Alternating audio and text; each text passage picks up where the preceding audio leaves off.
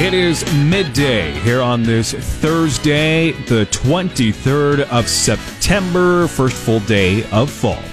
Tyler Cavalli with you. Glad to be a part of your day wherever you may be listening. It is going to be a warmer one, likely the warmest day of the week so far. We'll get more on that coming up in our regional ag weather forecasts with Paul Perkins in about 15 minutes. Jason is in as we will talk about the Husker W last night for the Husker volleyball team ending their three game losing streak. That's a preview in sports. And Bob Brogan uh, will hopefully tell us some good news in terms of the stocks. Sounds like more green on the screen once again. But let's catch up with our own Susan Littlefield. Susan, do you happen to be at home for the first time in a year today? yep, I'm at home today. How does that feel? Um, the dogs won't leave my side. Well, I believe that. They're, they're trying to take advantage before you take off the next couple hours, I'm sure. Oh, I'm sure. Yep. Yeah, very good. Uh, well, what do you have coming up for us on midday today? Well, Alex is going to kick everything off here at 1219 as it's our engler journey. She talks with engler director Tom Field about the early beginnings of what happened in the engler program. Then I'll step in at 1245 from the Sandhills Cattle Convention earlier this week. I talked with Greg Arndt. He is with Valentine Livestock as he talks about the discussion they, not only him, but other sale barns have been having with cattle producers about getting those calves ready to come to market later this year. And then wrapping it up at 117, Shabella will be talking about the USDA grants and Hay Springs. Okay, good stuff. Hey, by the way, before I let you go, is harvest happening in your neck of the woods out east? No, nothing yet. Okay. Well, I shouldn't say that. Obviously, they've been chopping for silage Sure. for the dairy and stuff like that, but otherwise, nothing's moving. Still a little too wet in spots. Okay. All right. You guys have been getting some good rain this year, so that might be a little bit, a uh, couple weeks off yet. So, Yeah, their corn was coming in at like 26, 27 in a Mm, few places. okay. All right. Well, we'll look forward to updates on that. Thank you very much. We'll talk to you uh, down the road. Sounds good. All right, let's catch up with our own Sue or uh, Jason Jorgensen and Jason. The Husker volleyball team ended a losing streak last night. they night. did. Uh, they won for the first time in four matches. It wasn't a sweep last night. Coach Cook made some changes, uh, benched a couple of his stars, but Nebraska was able to hold off Northwestern. They won at four. We'll get his take on that. Also, speaking of volleyball, coming up, we will hear from Brady native Tara Callahan, who has had quite the career at Concordia. Uh, this week, she was named the GPAC Setter of the Week again for the eighth time in her career. She has more than 4,000 career assists. Talk about a small town kid who's made it big. Hopefully, she has uh, built a, a big enough mantle for all the awards that she has garnered. She has been terrific uh, in her career. Yeah, she's one of the best they've had there at Concordia. We will get her thoughts about that. Very humble, very humble person too. All the good ones usually are. That's so right. We'll hear from Tara. That that's a, that's a neat story when it comes to that. And uh, the Tri City Storm begins its season in two hours out in uh, Pennsylvania. Uh, hopefully, they get off to a good start. Okay, very good. Speaking of humble, uh, here's Bob Brogan. How are the stocks looking so far? Everything's up. Everything is looking up. Stocks rising broadly and trading on Wall Street, and uh, that's going to possibly erase losses for the week for most of the major indexes. Also, the number of Americans applying for unemployment aid rose last week for a second straight week, and uh, also the uh, Environmental Protection Agency sharply limiting domestic production and use of highly potent greenhouse gases commonly used in refrigerators and air conditioners. So we'll stay hmm. tuned on that. All right, sounds good. A lot of great info coming your way. Uh, thanks.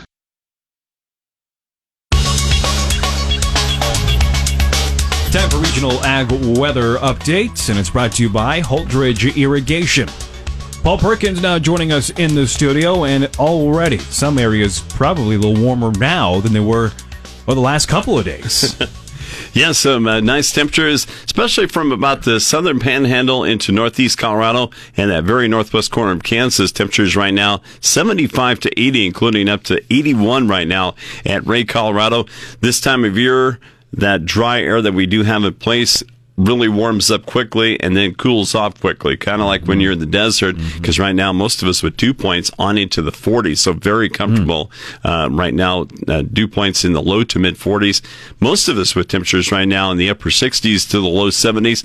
But once again, we do have those temperatures as warm as close to around 80 in northeast Colorado and the very northwest corner of Kansas. Also up to 79 currently in north central Kansas and Smith Center. Two mornings ago, we had frost for the first time in a long time here in Nebraska. What about this morning? Did anybody report any frost? No, not as chilly this morning. Uh, most of us uh, as cool as the upper 30s to the mid 40s, and most of us right in those mid to upper 40s for overnight lows. So, uh, no, no frost on the pumpkin this morning. Hey, good. Listen, I, I'm not. I'm not asking for it. I'm glad to hear that's a great report. I'm sure most people are not wanting the frost this early in September.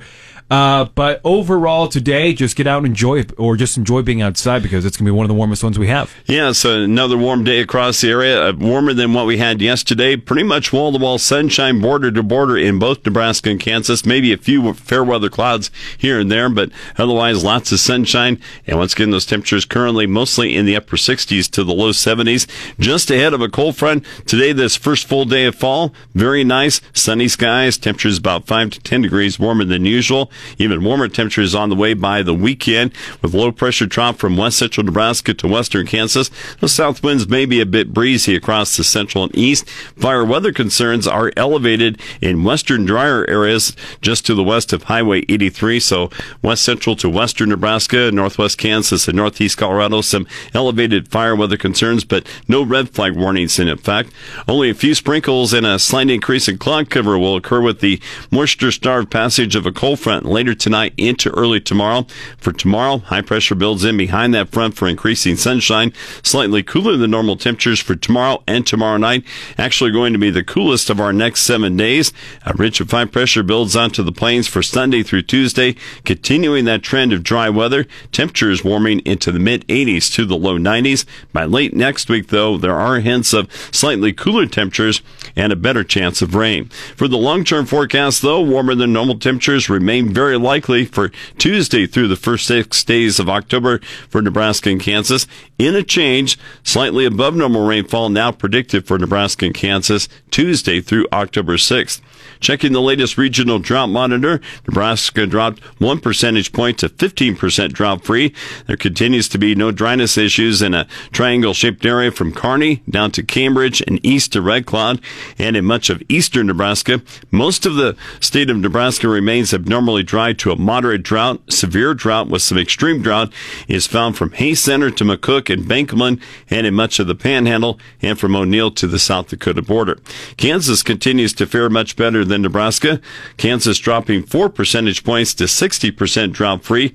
Small areas of abnormal dryness remain in northern and western parts of Kansas, along with locations right along the Oklahoma border. The driest areas of Kansas in the northwest corner from Rawlins to eastern Cheyenne County, where severe drought continues. Key weather factors driving the markets include favorable harvest weather in the West and good planting weather in Brazil.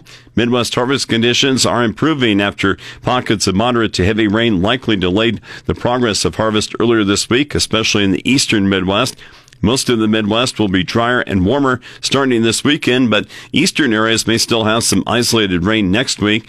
From the northern to the southern plains, weather will be drier and warmer as a ridge of high pressure develops. Soil moisture continues to be somewhat low for much of the southern plains, with rain needed for emerging winter wheat. Some rain is a possibility the mid to late part of next week. Southern Brazil seeing some beneficial rain for winter wheat, corn, and soybean planting and establishment. Central Brazil's wet season that is delayed may arrive this weekend into next week with some beneficial rain, possibly leading to some significant planting if rain is widespread enough. All right, so it is a little dry out there, uh, and I, I, suppose it is important to note that because it has been dry, uh, and I know you want harvest to happen, but uh, just be mindful that uh, fires could be an issue as well. Yeah, those crops starting to dry out. Of course, uh, some grass is starting to dry out. Luckily, most areas in central and eastern areas, uh, not too dry. A lot of things pretty green as far as the grasslands go. Okay. Uh, so by this weekend, though, we should see some of those warmer temperatures probably by Sunday, I would think. Yes, uh, kind of Saturday, a transition day, slightly above normal on that day with some highs in the upper 70s to low 80s, kind of like what we're going to see today, but really warming up Sunday into Tuesday. Mm But there are some signs of a cool down by Wednesday, a slight cool down, maybe a little bit of rain by Wednesday. Okay. All right. Sounds good. For a full forecast, where can somebody find that? Weather page, krvn.com. Thank you, Paul. Dot Com. The Engler Entrepreneurship Journey, celebrating success, embracing failure, and inspiring the entrepreneur inside of you. And at every turn, I was reminded you're not smart enough to do this alone. So don't try. Just open the table up, get people in here. Let's build this thing. We can do this. Thanks so much for joining. The Engler program has been around for more than a decade now, but the program got its start from one generous donation from Nebraska native Paul Engler. Emily Frenzen is the lead storyteller for the Engler program. Paul was born in Stuart, Nebraska in 1929. At age nine, he began working at his father's gas station for 50 cents a day. At age 12, he bought and managed his first cattle herd of 100 head. Age 12, that's wild. He enrolled at the University of Nebraska and used the proceeds of his first cattle sales to fund his education. He studied agriculture and graduated in 1951, and then he began his career as an ag teacher before moving on to purchasing cattle, building feedlots, and beginning what is famously known as cactus feeders. Paul has been active with the National Cowboy Hall of Fame, and also received the Henry Beachel Distinguished Alumni Award at the University of Nebraska and has been inducted into the Cattle Feeders Hall of Fame, Meat Industry Hall of Fame, and is currently chairman of the board of Cactus Feeders, which he founded in 1975. Shortly after the Engler program got started, Tom Field was hired as the director for the Engler Agribusiness Entrepreneurship Program. We were a club at the beginning, and, and we figured out very quickly that was not what we wanted to be, and nothing wrong with student organizations and clubs, but that's not wasn't the right model for us. And it was literally what was great about it is we were so small and nobody and we weren't in a we weren't in an academic department, so there was no faculty meetings. It was just the original few people, right? And at first it was just me. And I would ask people, right? And I would just I would throw spaghetti against the wall and, and see if people like were revolted by it. we just we would try things, and if it didn't work, it didn't matter. Mm-hmm. We're like, okay, that didn't work. Put it out of its misery, or rebuild it and do it again. And we kept asking students to be involved in helping us build these models. And Tom said the student involvement in the Engler program helps fuel his why my why is I think I'm giving back. But the second thing is I just I believe so deeply what we're capable of. We were given this spark, and we can either choose to to fuel it, or we can choose to suppress it. And I've been so blessed to have so many people who wanted the fuel, who wanted to feed that spark. One of the the great stories is so this is from a uh, Lou Young, who's the wrote for Business Week. Probably the most important management fundamental that is being ignored today is staying close to the customer to satisfy his or her needs and anticipate their wants. In too many companies, the customer has become a bloody nuisance whose unpredictable behavior damages carefully made strategic plans, whose activities mess up computer operations, and who stubbornly insists the purchased product should work. And as an educator, I'd watched students be treated like those customers. And it wasn't that people were bad, it's just that the reward system wasn't about that. And so when we changed, you know, that became a why for me is, is I wanted to be part of something that put students and their potential at the center. You can learn more about the Engler Agribusiness Entrepreneurship Program at the University of Nebraska Lincoln at engler.unl.edu. Zero one.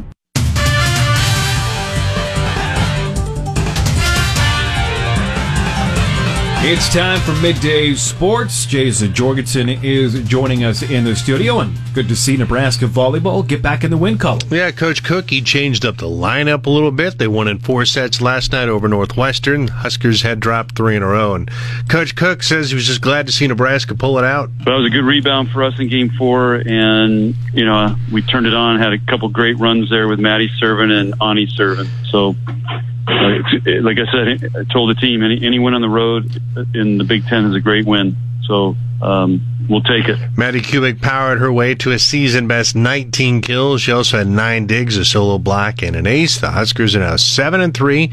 They take on Iowa on Saturday afternoon. They have never lost to the Hawkeyes in volleyball, by the way. Catch that match over on KAMI Country. The awards and milestones continue to add up for Concordia setter Tara Callahan of Brady. This week, for the eighth time in her career, she was named the GPAC Setter of the Week, and she says choosing to play for the Bulldogs was a great decision. Oh, absolutely. Um, considering I chose to stay next year, um, I definitely believe that I was meant to end up here and meet everyone that I have so far. Um, I've absolutely loved it. Callahan has helped the Bulldogs to a top 25 ranking and a 9 and 5 record. Recently, she moved past 4,000 career assists and is just the third player in school history to go over that mark. She credits her teammates for the success she's had in Seward. Yeah, I am really proud of that. And it wouldn't be possible, I guess, if um, I didn't have such a great team surrounding me. Like I'm not the one that gets the kills um, or serve receives. I'm just kind of like the middleman between the two. And if I didn't have great teammates surrounding me on both sides, um, it wouldn't be possible and I wouldn't be getting those awards. So I'm just grateful for them. She's a great story. She earned first team All GPAC and NAIA honorable mention All American honors in each of the past two seasons and certainly is on that path again. Well, and you know, they wouldn't be getting to the national tournament without her, you know, last year and they're playing well this season as well. So she certainly has helped, tra- you know, kind of traject that program in the right direction. Small town kid who's done well at the collegiate level. And the Tri City Storm opens up regular season play this afternoon against the Dubuque Fighting Saints in the team's opening game at the Fall Classic just outside of Pittsburgh. Puck is scheduled to drop in about an hour. The Storm, they were 2 3 0 0 in preseason play. Of course, they're coming off a year in which they captured their fifth regular season Western Conference Championship. We should have pulled Paul Packin, or not Paul, Paul, Paul Perkins, Perkins. in here to give us a preview since he is a PA guy mm-hmm. of the Tri City Storm. It's not too late. It's not too late. Maybe tomorrow we'll bring him in. I am still baffled that Nebraska volleyball had never lost to Iowa. Never. Nope, they haven't. They've right, fared well, better in volleyball than football. If they do happen to lose on Saturday, you know who to uh, blame it on. Hey, I'm just here with the stats. Broadcaster Jinx. Thank you very you much. Bet.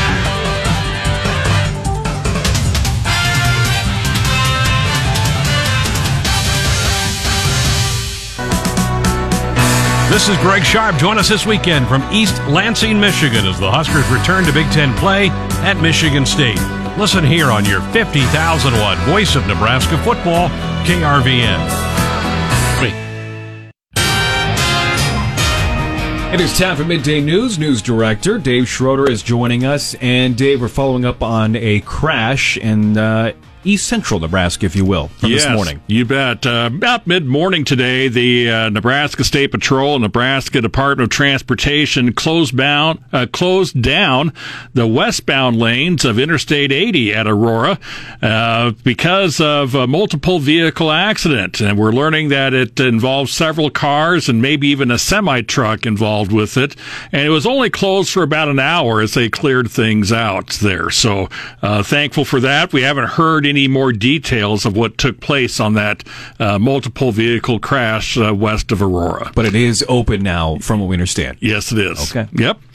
Over 35 towns and 570 vendors are on the list for the 18th anniversary of the Nebraska Junk Jaunt, running September 24th through the 26th. Diane Weiberg with the Nebraska Junk Jaunt talks about this year's 350 mile route.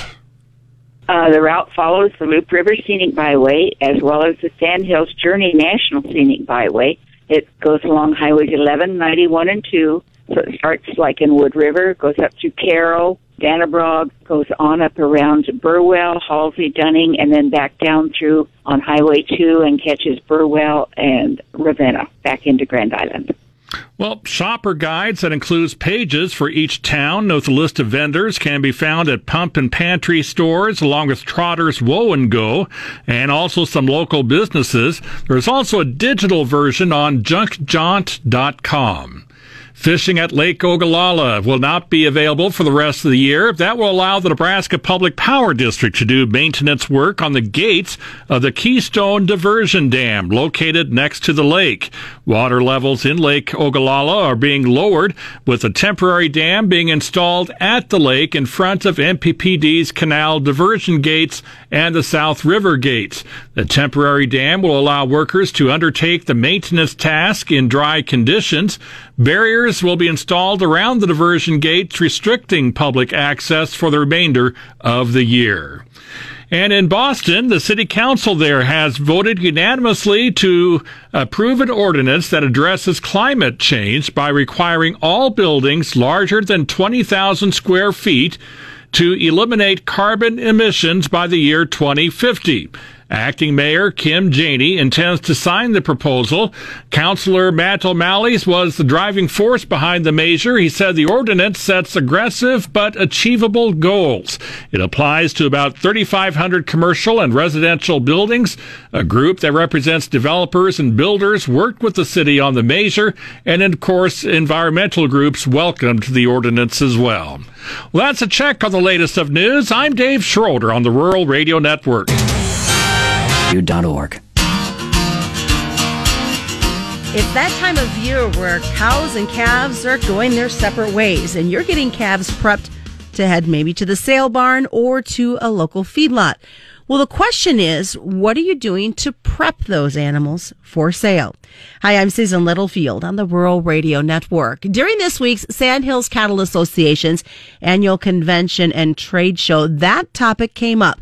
Afterwards, I spoke with one of the speakers, Greg Arndt. Greg is with Valentine Livestock in Valentine, Nebraska, as we talked about prepping calves before they hit the sale ring. No, what are you guys looking for when these calves come to bar- the barn? I mean, calves that have just been taken off mama, or are they being processed a little bit? What's the thing that the buyers are telling you they want to see in calves? Well, um, between Mark Miles and I, who was on the panel, when we uh, like for this time of the year, Susan, when we have calves available at the end of September, and in fact that we're in a drought, we're selling these calves earlier. But those calves that weigh like in the six six hundred and fifty pounds, uh, they need to have two rounds of shots. Uh, we'd like to you know, ideally you like to have load lots, but sometimes you've got producers that don't have load lots. So you, you so you try to match them up. So you want to match up uh, six weight calves with six weight calves, and you want them vaccinated somewhat the same. And so you try to get a protocol out there to everybody. And we've done this now for 25 years to have this established protocol so that the, the calf seller, the producer, can understand it. As we get farther into the fall, um, we we have different. Uh, maybe weights of calves. So we like we'll sell like four weight, five weight heifer calves, and and and those people that want to buy those still want a health protocol that's still similar. They, they need two rounds of shots minimum, and that two rounds mean seven way with Haemophilus as well as Pasteurella IBR PI3 BRSV, which is like five way uh, uh, shot that available that many pharmaceutical companies sell. So that becomes paramount. And so we get down to weaning time, maybe by the end of October, November, we'll start selling wean calves. And then that health protocol still present, but then, like Mark says, 45 day wean. That's very important. It's really hard for some individuals to get done, but ideally, that's the best route to take. So all this work that they're doing before they even get on the trailer is really enhancing their value of those calves before they hit the sale barn. As we have grown over the last 25 years to understand what helps uh, make that customer uh, feel com- more comfortable with buying a calf in Valentine, for example. He is wanting a 45 day wean calf that has two rounds of shots, that looks healthy, that has good hair on him in November, December, and and looks like he's been healthy almost all of his life. So he came from an operation that cared for the mama cow, cared for her the right way, gave her proper nutrition, did did some integral things in the cow calf sector that's you know besides bull power you know there's just those things that are really important because you want that calf to grow and and and do well You got a few chuckles in the audience when you talked about feet and disposition of those mama cows, really setting the trend for these calves as well. Yes, that's that's become. It wasn't a big deal 25 years ago, but today we have cattle that just have foot issues, and I'm not. I don't know if the nutrition that's behind the cow. Some one day I had this revelation with some other people that we were talking and we did was it was distiller something to enhance bad feet? I don't know, but but I, I think the, the genetic inputs and and certain bulls had it and they get they get used heavily in our industry, and so consequently, and disposition has our age of our rancher and age of our cattle feeder has increased to what 10 years average in t- in 10 years almost uh, almost every year. So disposition's more important because guess what when you're 60 you're not as fast as you were when you were 40 and so you better disposition become and also disposition is is feed conversion. Uh, those cattle that are better easier to handle are better feed converters. With your proximity to South Dakota and, and some of these western cattle, are you seeing more herd liquidation because of, of the dryness? Well, we're gonna uh, right now with the with the current situation of drought and shortage of grass and winter grazing and and hay bales costing uh, 150 to 200 dollars a ton. So we are guess we're we're gonna trim herds. We're gonna liquidate some cows, and we're either gonna sell our heifer calves this fall, which I think it's a prime opportunity for those people out there that are backgrounders and growers uh, we're, you're going to see more heifer calves at Valentine Livestock in October and November than we normally have. Anything else you'd like to add? Well, uh, I haven't seen you forever, and and Susan Littlefield, uh, God bless you for being an enthusiastic supporter of agriculture. Thank you very much. That was my conversation with Greg Arndt. Again, Greg is with Valentine Livestock Market in Valentine. He was one of the morning speakers during the Sandhills Cattle Association's convention that took place earlier this week in Valentine. I'm Susan Littlefield on the Rural Radio Network. Rural Radio Network. I'm Bob Brogan with the Business Report. The S&P 500 added 1.2%, led by gains in banks and technology companies. The Dow Jones Industrial Average rose 1.3%, and the Nasdaq rose 1%. Dow Component Salesforce.com was up 4.9% after raising its sales forecast for the year. Darden Restaurants, which owns Olive Garden, jumped 8.3% after delivering strong quarterly results. The number of Americans applying for unemployment aid rose last week for a second straight week to 351,000, an increase of 16,000 from the previous week. It's a sign that the Delta variant of the coronavirus may be disrupting the job market's recovery, at least temporarily. Applications for unemployment aid have tumbled since topping 900,000 early this year, reflecting the economy's reopening after the pandemic recession. The Environmental Protection Agency is sharply limiting domestic production and use of highly potent greenhouse gases commonly used in refrigerators and air conditioners. The new rule on hydrofluorocarbons is intended to decrease U.S. production and use of those gases by 85% over the next 15 years as part of a global phase out designed to slow global warming. University of Nebraska Lincoln's Bureau of Business Research says the leading economic indicator for the state did a reversal for the month of August. Director and economist Eric Thompson says after a small decline of two tenths of a percent in July, the indicator rose nearly eight tenths of a percent last month. The leading indicator is designed to predict economic activity six months into the future. So this moderate increase suggests that the Nebraska economy will grow at a moderate pace during the first quarter of 2022. For the Rural Radio Network, I'm Bob. In Madrid. The U.S. Department of Agriculture announced on September 9th the investment of 464 million to build or improve renewable energy infrastructure to help rural communities, agricultural producers, and businesses lower their energy costs. On a press conference call recently, Secretary of Ag Tom Vilsack noted the investment is distributed through two different programs. The first program uh, is the Renewable Energy for America program. Under this program, roughly $128 million in low cost loans and grants uh, that will be funding renewable energy projects and energy efficiency projects uh, on the farm. The uh, $128 million that's being uh, provided today represents 12 loans of uh, $121.2 million and 411 grants uh, totaling a little over uh, $7.4 million. Among those receiving a REAP grant is the Farm to Family Cooperative Grocery Store in Hay Springs. Jessica Haysacker, president of the board of directors for the cooperative, says when they bought the building for the grocery store, the coolers were 70 to 80 years old.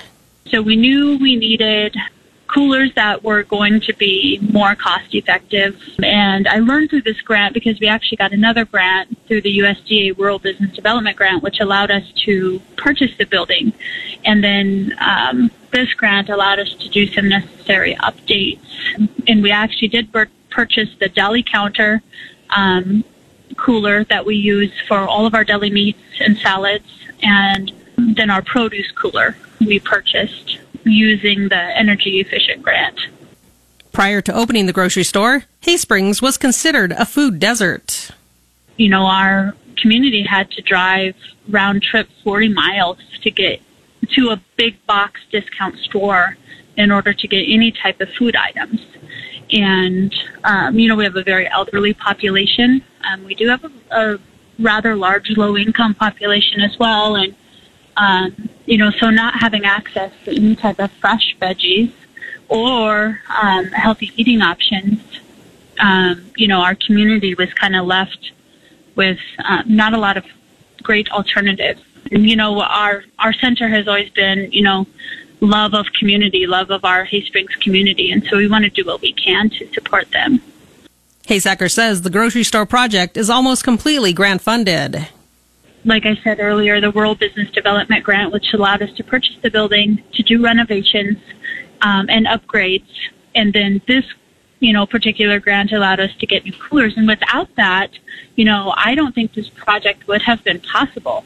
Um, you know, I think grants for small businesses, rural communities. Like, I really would love to see more of them. And the more that I've kind of gotten involved in this, I'm learning about more and more opportunities. And if you take the time to do the work, it is hard work. It isn't easy to get a, a grant like this, but if you do take the time, it's very well worth it. The Farm to Family Cooperative Grocery Store's new system is expected to save the company more than 2250 in electrical costs per year. In Nebraska, a total of 76,950 was awarded in grants, going to FTS Enterprises Inc. in Juniata, Webster Well Inc. in North Bend, Buell Properties LLC in Hickman, Charles Myrose uh, in Hartington, James Bjorklund in Greeley, Jansen Cool Automotive LLC in North Platte, Went Life Homemade in Genoa, and Sharon Wilkinson in Elgin. For more information on REAP or other grants, visit usda.gov. Reporting for the Rural Radio Network, I'm Chabella Goose. Clay Patton on the Rural Radio Network. Let's check in now on the closing grain trade with John Payne, Senior Marketing Analyst with Daniel Ag Marketing in Chicago, publisher of the newsletter This Week in Grain. John, coming into the close here, really pretty strong across the board. A lot of green on the screen, but in particular, it was oats yesterday. So if oats knows they've passed it on to the wheat market as it's up well today as well. Really, Chicago, Kansas City, that spread is very flat. Do you take that as a positive or a negative sign to the market?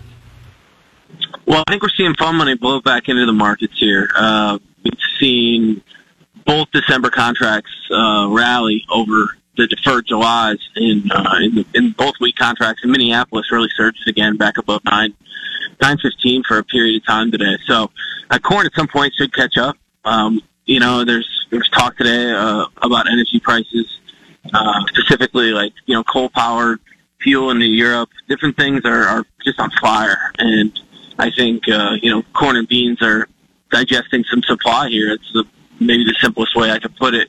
I don't see a lot of downside, you know, below where we just were. and that's potentially maybe closer to November when you know there's a lot more supply available, and if there's still nowhere for it to go, you know. But basis seems strong, and the talk this way in, in Illinois is a little bit of a sub trend uh, yield, a little disappointment for folks up here. So as they're going along, do they expect then with a little bit of sub-trend yield to have actually a pretty quick harvest to try and give us some indication? Maybe some of these other areas like Missouri that are harvesting quite quickly, if they're also experiencing subpar yields. Yeah, I mean, I'm not an expert on that. Uh, as far as what I hear, I think that you know the estimates were that the, the areas out east were, were going to be the best, and it was going to carry the crop. You know, don't forget that you know what happened in Minnesota was damaging, and you know a lot of that's been digested as well. So I, I mean, I hate to go to bed bullish all the time. I just think it's this price is relative to what we've seen in wheat market like oats being up where it is, um, and then you know fuel prices really staying strong. So you know yesterday's announcement for biofuels reductions was a misleading headline because in reality all they're doing is lowering the mandate. They're still being still going to be used, and uh, honestly, it's probably going to be imported from somewhere if it doesn't get used here. We're talking with John Payne, Senior Marketing Analyst, Daniels Ag Marketing in Chicago, publisher of the newsletter This Week in Grain. Of course, you can always learn more when you check out their website. That's danielsagmarketing.com. Again, danielsagmarketing.com, the website to visit. Do remember, though, that trading futures and options involve risk of loss may not be suitable for all investors. Do consider these risks before investing. If you'd like to listen to John's commentary once again, he's a podcast each and every afternoon at ruralradionetwork.com. Just click on our daily market commentary. Again, coming into the close, grains back in the green. Thank you, Clay. That'll wrap up midday here on this Thursday. Missed anything or want to go back and catch any of our segments? Catch the midday podcast that will be available later this afternoon at krvn.com.